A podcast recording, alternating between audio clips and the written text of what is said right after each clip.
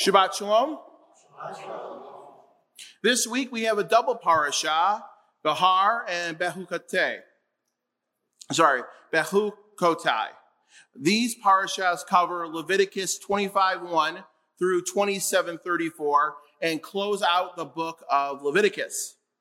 Our parashas for this week remind us of the importance of keeping our promises to the Lord. So we begin in Leviticus 25, which records the Sabbath year and the year of Jubilee. And so the Lord commanded that every seventh year would be a Sabbath for the physical land of Israel. We were only to eat what naturally occurred from the land and not plant crops. The Lord promised to provide for us during the Sabbath year and to give us enough crops in the sixth year to survive. What the Lord told our people to do was not just an act of faith, it was also good farming practices, letting the land rest. It's important to allow land to rest from being farmed to maintain proper nutrient levels and not exhaust the soil. That happened in America, right? The, uh, the Dust Bowl incident in the 1900s. So after seven Sabbath years, 49 years, the 50th year was to be a special year. This was known as the year of Jubilee.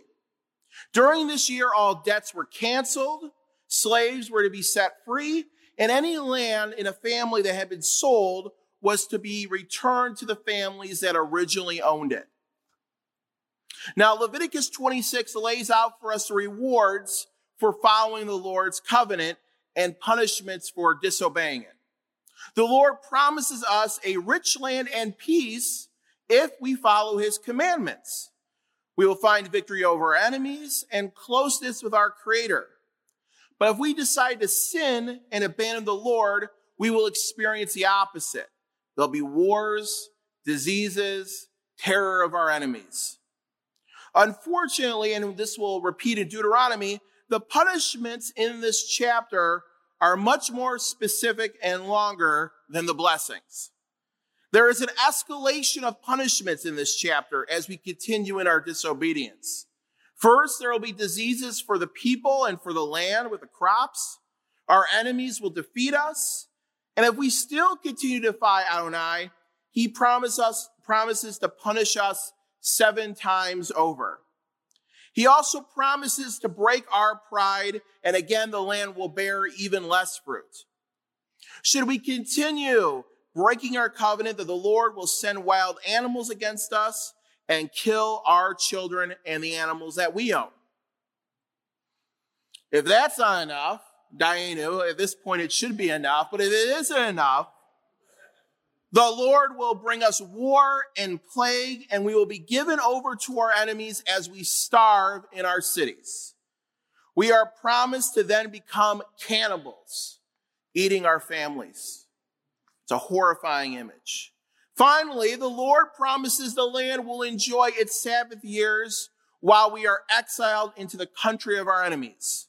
Those who are left in the land will be so afraid that they will react fearfully to anything that happens and see, imagine enemies. Everything they, every corner they turn, they'll see enemies there and be so afraid. Among these punishments, though, we also have the promise of restoration.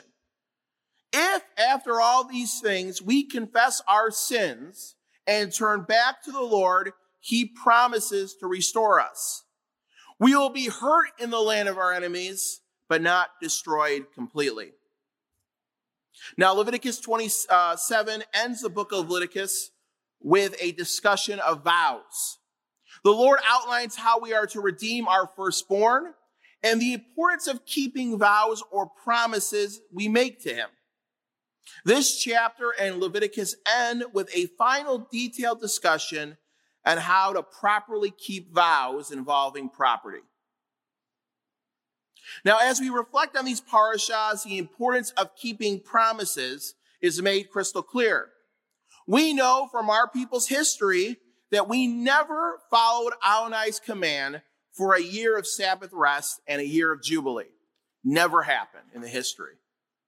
We violated our promise, our covenant with the Lord, and experienced every punishment in these chapters during the first exile of our people. We see this in the book of Jeremiah and Jeremiah dealing with the aftermath in the book of Lamentations.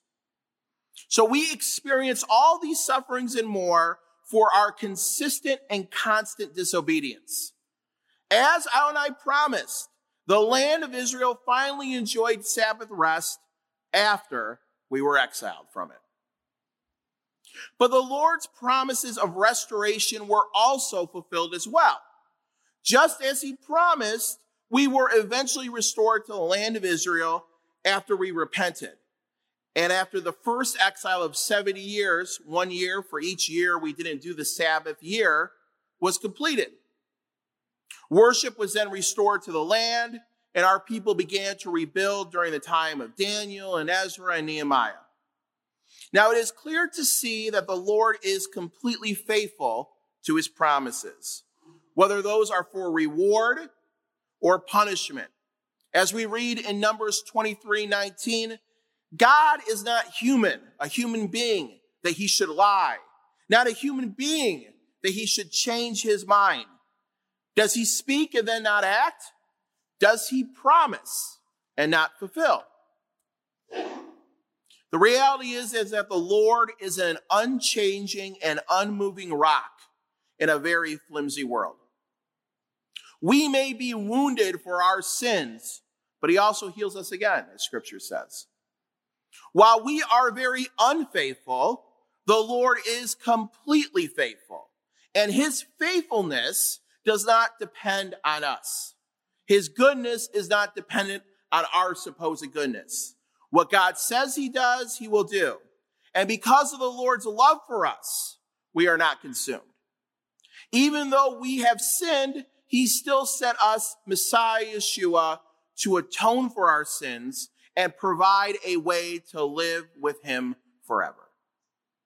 Our parashas remind us that following the Lord's commands are not optional if we want to enjoy true peace and not suffer.